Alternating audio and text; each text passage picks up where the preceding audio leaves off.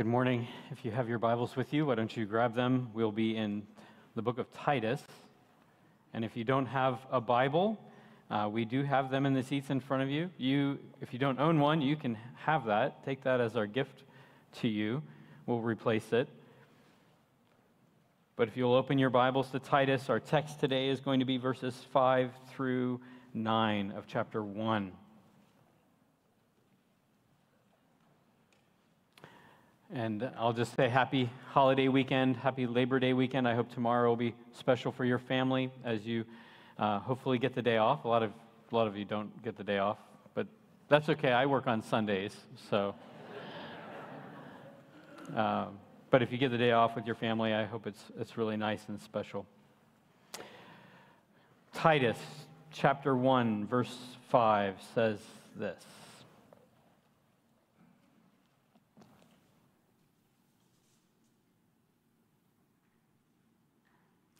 This is why I left you in Crete, so that you might put what remained into order and appoint elders in every town as I directed you. If anyone is above reproach, the husband of one wife, and his children are believers and not open to the charge of debauchery or insubordination, for an overseer, as God's steward, must be above reproach he must not be arrogant or quick tempered or a drunkard or violent or greedy for gain, but hospitable, a lover of good, self controlled, upright, holy, and disciplined. He must hold firm to the trustworthy word as taught, so that he may be able to give instruction in sound doctrine and also to rebuke those who contradict it. Let's go to the Lord again and ask for his help this morning. Father, we come before you today knowing that it is your Spirit that opens our minds and hearts to your truth. And so, Father, we pray together as a church that you would move in this place, that you would open our eyes, that you would help us to see your gospel, see your truth, and see the hope that we can have in Christ. And Lord, I, I, th- I, pray as we think about these qualifications for elders that we would take a good hard look at our lives. Do our lives reflect? Do they reflect you? Do they reflect the way that you transform a life through the power and the hope of the gospel? And Lord, I, I pray that this would be encouraging and helpful to all of us as we, as we sit and we ponder a little bit together about your word. We love you. We love your word. We love the way that your word changes us, the way that you use your word in the life of your people. And Lord, I, I join with my brother in praying for Kathy and others who are hurting this morning in the passing of Daryl. We pray, Father, that you would be the God of all comfort to them. Today at 3 at the funeral, Lord, I pray that you would move and encourage and that there would be hope even in the grief, even in the sorrow. I pray for your help this morning. I pray that you would. Uh, I, I, can't, I can't do this, Lord. I can't change hearts. I can't move people. You, you can. And so, Father, I pray that you would. In Jesus' name, we pray together. Amen. So, I believe that uh, the mission of the store called IKEA or IKEA or IKEA, however you pronounce it. I think its mission is to humble men who think that they do not need instructions. do you know what I mean? Have you ever put one of those things together? Those IKEA flat packed um, shelves or whatever. I mean, I've tried it. It doesn't look like a shelf when I'm done, but. So we moved to Sioux Falls last month. Uh, when we left our house in Chadron, Nebraska, we, we had these IKEA shelves that we decided to, we would flat pack again. They came flat packed, so we decided to take them apart. They'd fit better in the moving truck. And so I think my son took them all apart, uh, all these large pieces of furniture that fit. Um, and I had in the back of my mind a question like, how are we going to get these things back together again, right? I don't have the instructions, these are old. Uh, that was there. And so um, it's like putting Humpty Dumpty back together again. Anyway, so we get here, and uh, you know, you, you guys all showed up and helped us unload our truck. That was awesome. And to my great delight, uh, there were people in the basement putting together these shelves. They just took it upon themselves to put these together, and I, I thought that was wonderful and helpful. But I was like, how are they going to, how is this not going to, like, how is this going to work? And um, you, you know how they did it? Just, like, they didn't have the instructions, you know, printed you can download the instructions to your phone. They did that, and they could follow them again. Mind blown. It was amazing. I'm not 100% certain of this, but it seems to me that it's very nearly impossible to put IKEA furniture together without instructions. Maybe, maybe not. But here is what I'm 100% certain of. I am certain that we cannot put the church together the parts that remain, as it were, the phrase that he uses, without the instructions that God has provided for his people. We can't. This doesn't go together our own way. This is God's church. It goes together God's way through his word. People try to do it their own way all the time without regard to God's instruction, but it never works. It never results in a healthy church. It only works the way that God has intended it to when we follow his instructions. We're looking at some of those instructions this morning in this passage. In fact, in verse 5, Paul used the phrase, as I have directed you. That word directed could be translated instruction, as I have instructed you. These are the instructions for how the church should be put together, and we absolutely need these instructions. My plan is to spend a couple of weeks in Titus 1, verses 5 through 9, and I think it will be profitable for us. It would be good for us to take seriously God's instructions for those who would lead His church, the kind of character and the kind of confidence that it takes to be an elder. This week, we'll focus on the character required to be an elder and next week, we will think together about where a man's confidence must be placed if he is to serve as an elder, both from this passage. And I think it will be helpful for us to consider not only understanding how the church works, God's instructions for putting the church together, but also for our own growth as Christians.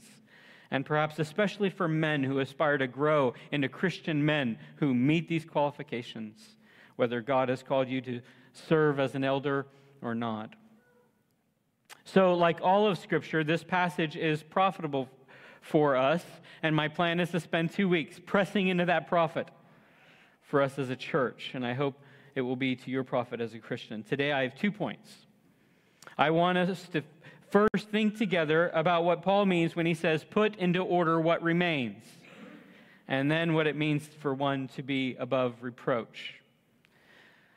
Verse 5 begins with Paul explaining to Titus why he left him in Crete. And the reason he left him there was to put in order what remains. You could say, put in order what is lacking. What remains could be what is lacking. There was some work left to be done in Crete. That's, what, that's the point there. There was some work left to be done. And Paul wanted Titus to go and do that work. Maybe before we consider what was lacking, what remained, what was still yet to be done, it would, helpful for us, it would be helpful for us to think about what was not lacking. What was not lacking. There was a work left, there is a work left for us to do. I think that's plain. We can see that here. It's clear from this passage. But there is also a work that is not lacking, a work that is done. So, what is that that is not lacking in the church? What is not lacking is the work that Jesus has done to redeem for himself a people. That's not a work that we complete. That's a work that Jesus completed on the cross when his body was broken and when his blood was shed for us to redeem for himself a people, to redeem us to God. This people, his church, Christ has redeemed his people. Christ has made his church. It's a work that, in Jesus' own words, is finished. That's good news for us. Later in Titus, uh, Titus 2 13 through 14, Paul put it like this Waiting for our blessed hope, the appearing of the glory of our great God and Savior Jesus Christ, who gave himself for us to redeem us from all lawlessness and to purify for himself a people for his own possession who are zealous for good works.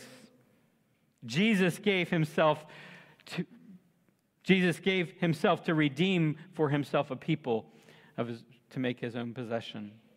So when Paul says, set into order what lacks, he knows that there's something not lacking. This is finished.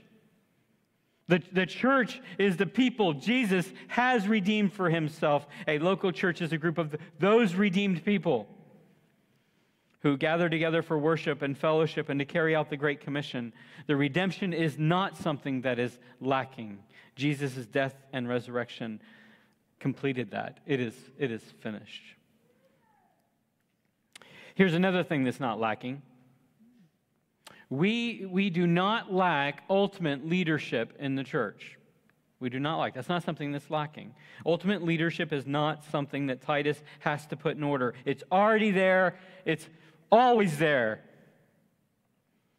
Ephesians 1, just a passage to help you see this, 1 21 through 23 says, God put all things under Christ's feet and gave him as the head over all things to the church, which is his body, the fullness of him who fills all in all.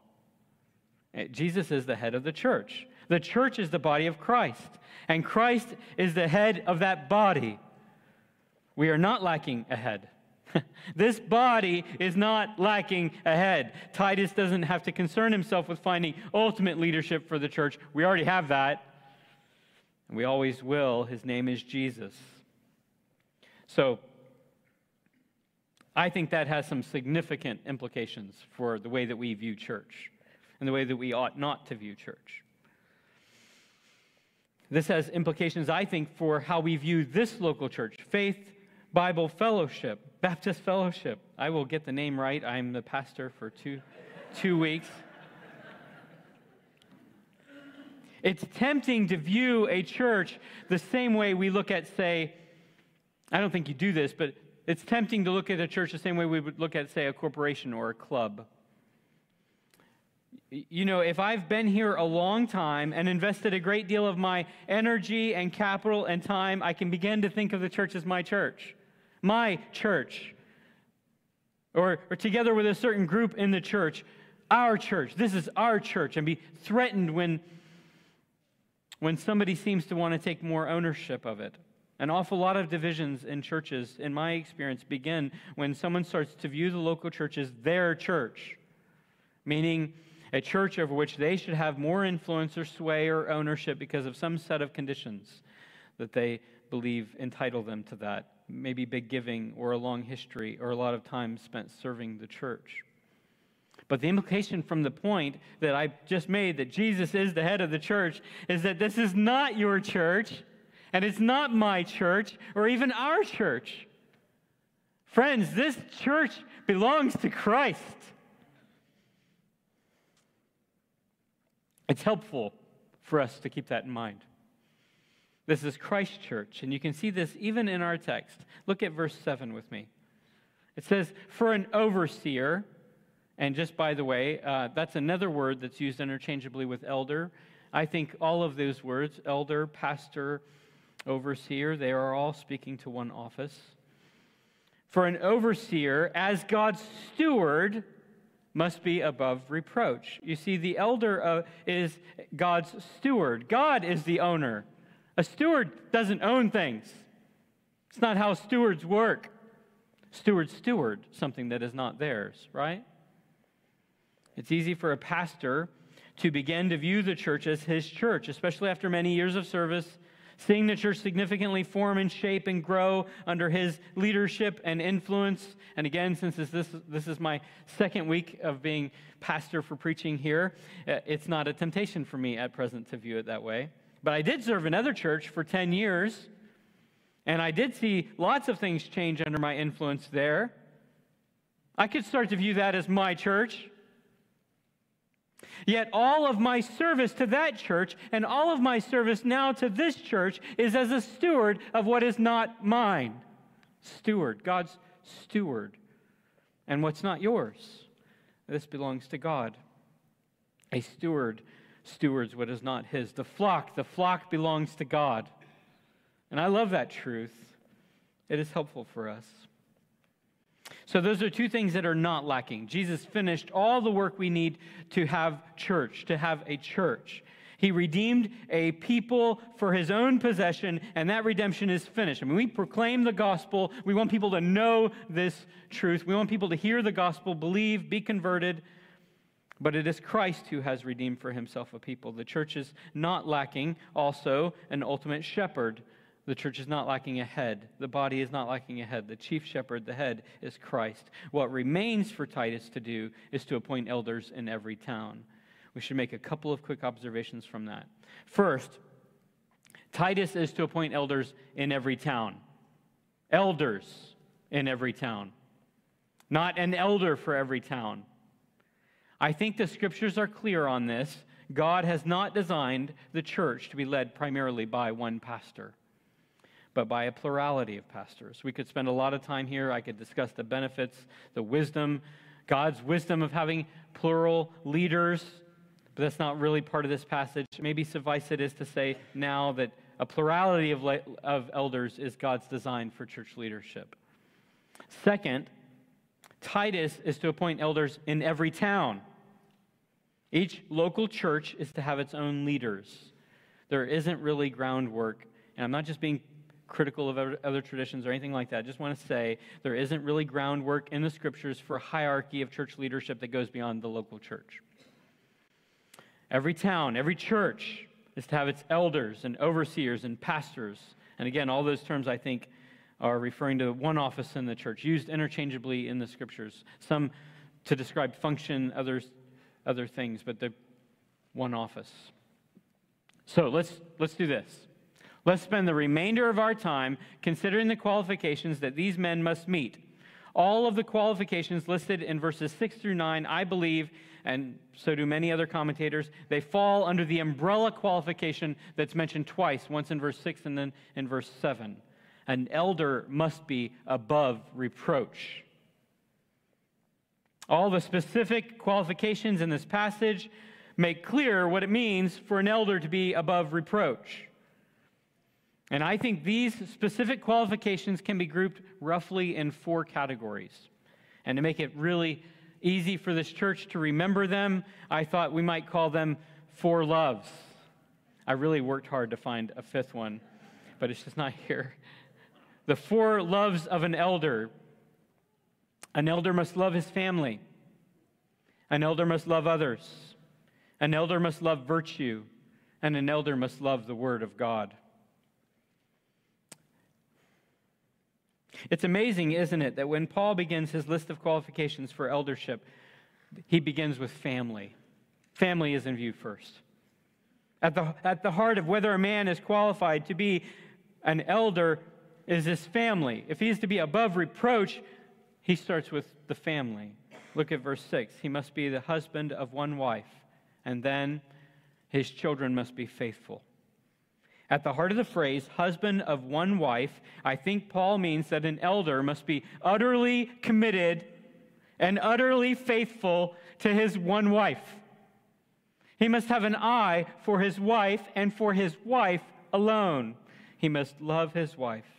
And I know that much of the conversation uh, in the recent past in the church about that phrase, the husband of one wife, seems to center on whether this pas- passage, just carte blanche, kind of disqualifies divorcees from pastoral or elder ministry. And I think it's legitimate to consider that question. Likely, this passage does disqualify many men because of the light way they have viewed and treated marriages in their past, their marriage. I think that should be Probably considered on a case by case consideration, though, not a sweeping one. And I think that because divorce is not Paul's main point in verse 6. I think people who are committed, like never divorced, staying in the marriage, may be disqualified. I think men can be disqualified under this qualification, even if they're not divorcees. Do do you follow me? I think the point that Paul wants to make here, the main thrust of this point, is that the heart of this man, the, this man who is to lead God's church, his heart must be devoted to his wife. He loves his wife. He's not a flirt. His wife doesn't have reason to question his fidelity or his faithfulness or his loyalty to her. Instead, she feels safe in his love. She knows he loves her, that she is the apple of his eye. He is the husband of one wife. And it says, his children are faithful. The word that is, that is translated believers in verse 6 could be translated faithful. It's, the Greek word can go both ways. And because of the context and the way this is put in 1 Timothy 3, I believe that's the best way to understand this faithful. In other words, I don't think that Paul is saying that the man's children, his kids that are still at home, must be born again Christians. I think what he means is that they must be faithful. They must not be rebellious. They must not be out of control. They must not be unmanageable. And I think this for a few different reasons. One, right here in this text, but one also in 1 Timothy 3 4 through 5. The way that Paul puts it there, Paul said it like this He must manage his own household well with all dignity, keeping his children submissive. For if someone does not know how to manage his own household, how will he care for God's church? And I think that's what's in view in Titus as well. A qualified elder is one who loves his children enough to discipline them, to insist upon helpful standards in the home, one who's willing to enforce those standards for the good of his family. So if you put those two things together, I think at the very heart of this qualification, what Paul is saying is that this man must love his family in those ways. Oh, I see so many people good at a thousand things outside of the home to the neglect of their own spouses and their own children. What a tragedy, right? To be successful in everything, but not that, is a tragedy. Successful in politics, successful in careers, making money, but not successful in the things that matter most, not caring about their family. The elder is not to be that. He is to love his wife, he is to be devoted to his wife, and he is to love his children and to raise his children in the fear and the admonition of the Lord. Paul makes it clear that the man who would serve as an elder or pastor in a local church is one who loves his family. The second category I see in this list is love for others. And I can see that in two ways, the way this works out here. One is in the five must not be's that Paul mentions here, verse 7. And then in the first positive thing that's mentioned in verse 8, which I think counters those. He must be hospitable. He must not be arrogant, quick tempered, a drunkard, violent, or greedy. He must be hospitable. I think those must not be's are the vices that demonstrate that he loves himself most. A man who is arrogant or quick tempered or drunkard or violent or greedy is a man who loves himself most. He is self oriented. If a man is proud or quick to become offended or angry, or if he's a bully, that's what the word violent can mean a bully. And you can be a bully without your fists you can be violent without violence. If a man is those things, he is self oriented. Or if he loves his own pleasure so m- most, so that he is prone to abuse alcohol to escape the hard things. If he's greedy for gain, he's in it for himself. These are all selfish traits. They disqualify a man who would serve as an elder, for the elder must be hospitable.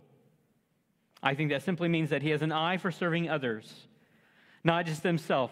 It means that he looks out for the needs of others. He is intentional about addressing needs that he sees. He is hospitable.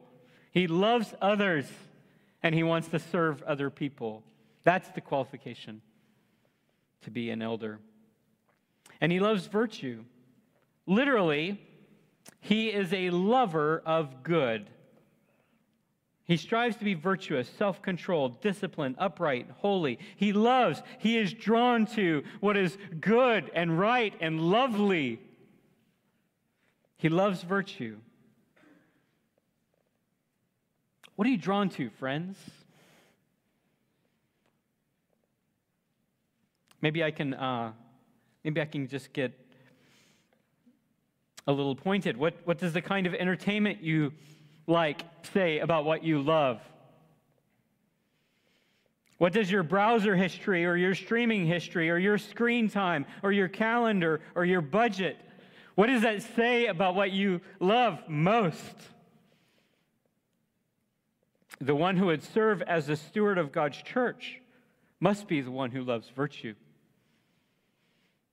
The fourth love is the love for the Word of God. I think I will leave the meat of that for next week, okay? But in short, an elder must be one who loves the Bible, must love God's Word.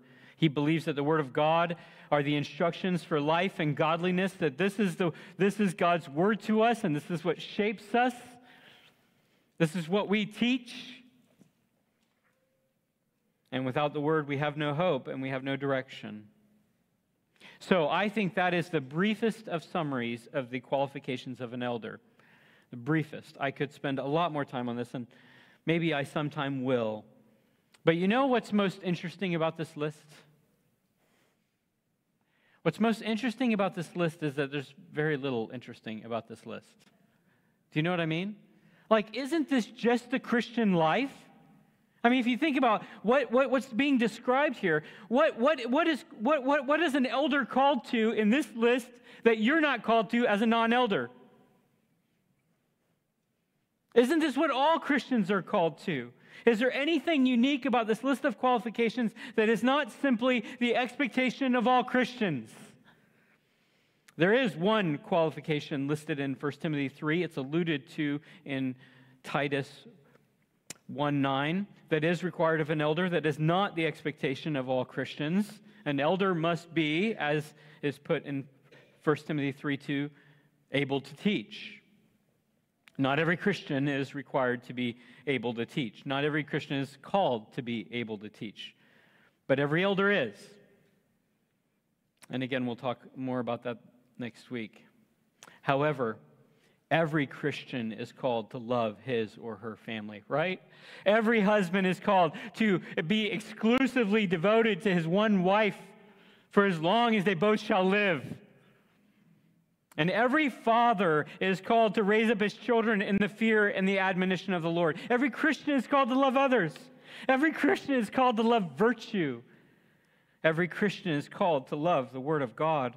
The qualifications for eldership are mostly the normal Christian life.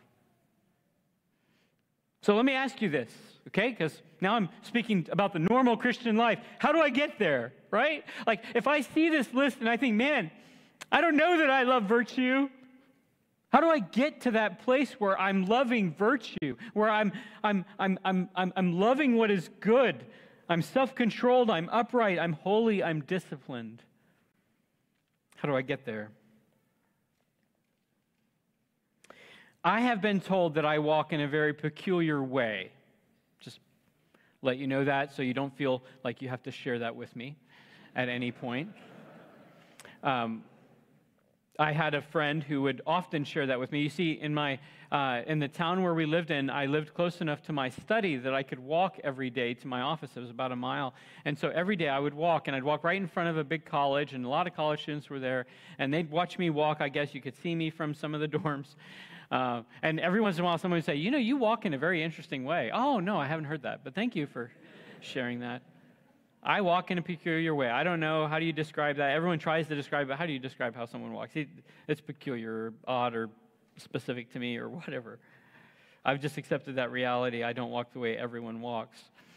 A few years ago, I went down to Florida to visit my family there, and my, I was visiting with my dad. And my dad said, and I don't know why this was fresh on my mind, but I was thinking about the way that I walk. My dad said, Hey, uh, I want to go out to the, uh, I want to show you something in one of the outbuildings uh, on his property there. So we went out to go, and he led the way, and I noticed something for the first time. My dad walks in a peculiar way.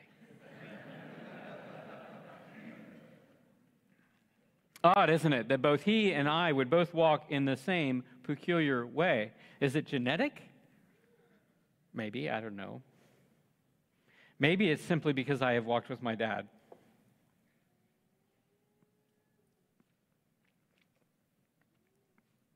You want to walk like the man that Paul is describing in Titus 1 5 through 9? Walk with your Father. Walk with God and walk with men who walk with God. And men, you who walk with God, elders, walk with young men so that they see how you walk.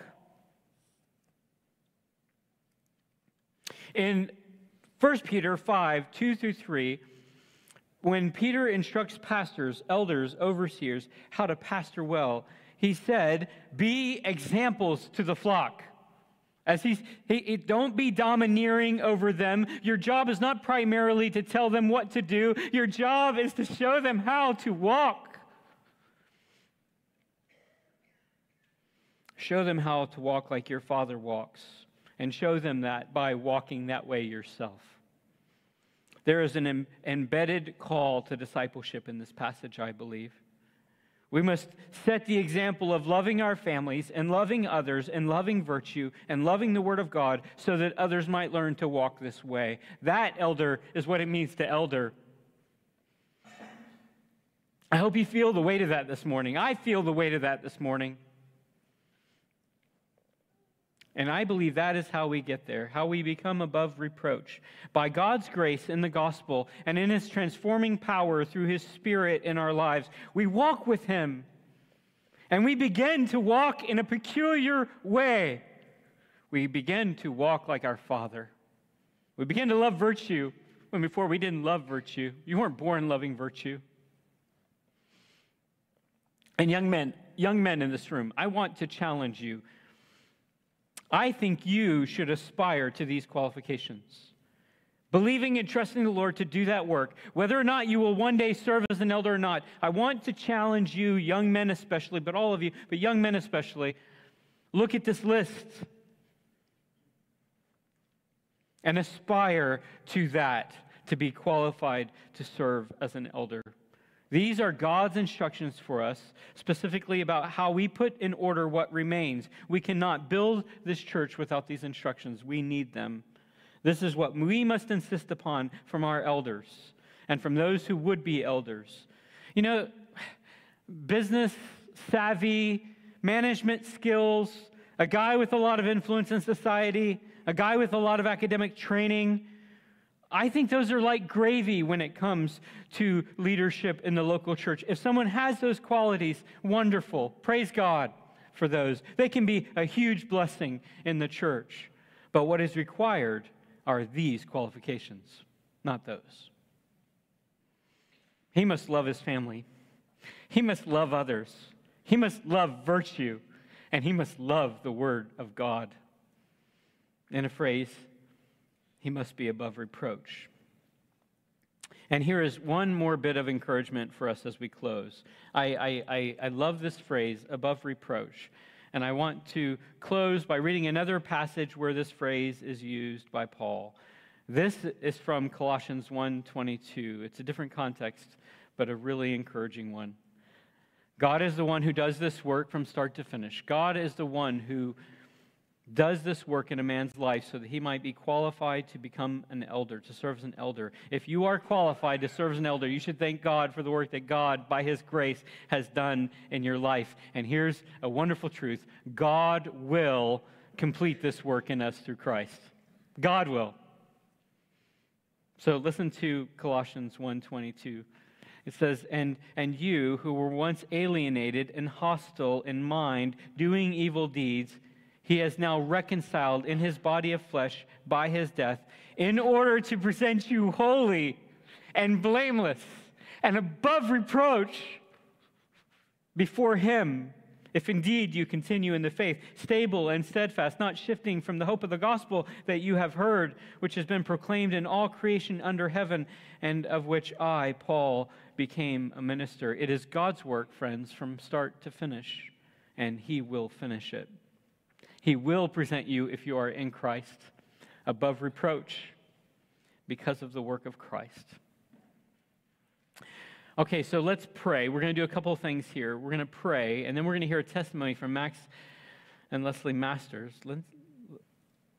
and about the work of God in them, and then we will partake of the Lord's Supper to, together. So let's let's pray together. Father, thank you for this church. Thank you for how you're working in this lovely church. As I get to know this church, I'm seeing more and more of your grace everywhere. I know that it, that is your work, and I pray that you will continue it. I pray that we elders would feel the weight of this passage today, that we would, we would desire with all of our hearts to set the example to the flock, to walk in that peculiar way. And Lord, we know that you are building your church, and we know that nothing will prevail against it. And we thank you for that truth. Lord, I pray for the masters now as they come and they share their testimony of your work in their life. I pray that you would give them a freedom of speech. I pray that you would help them to be clear about the gospel and about the hope that they have in Christ and the work that you have done in their life through Jesus and through adoption. In Jesus' name we pray. Amen.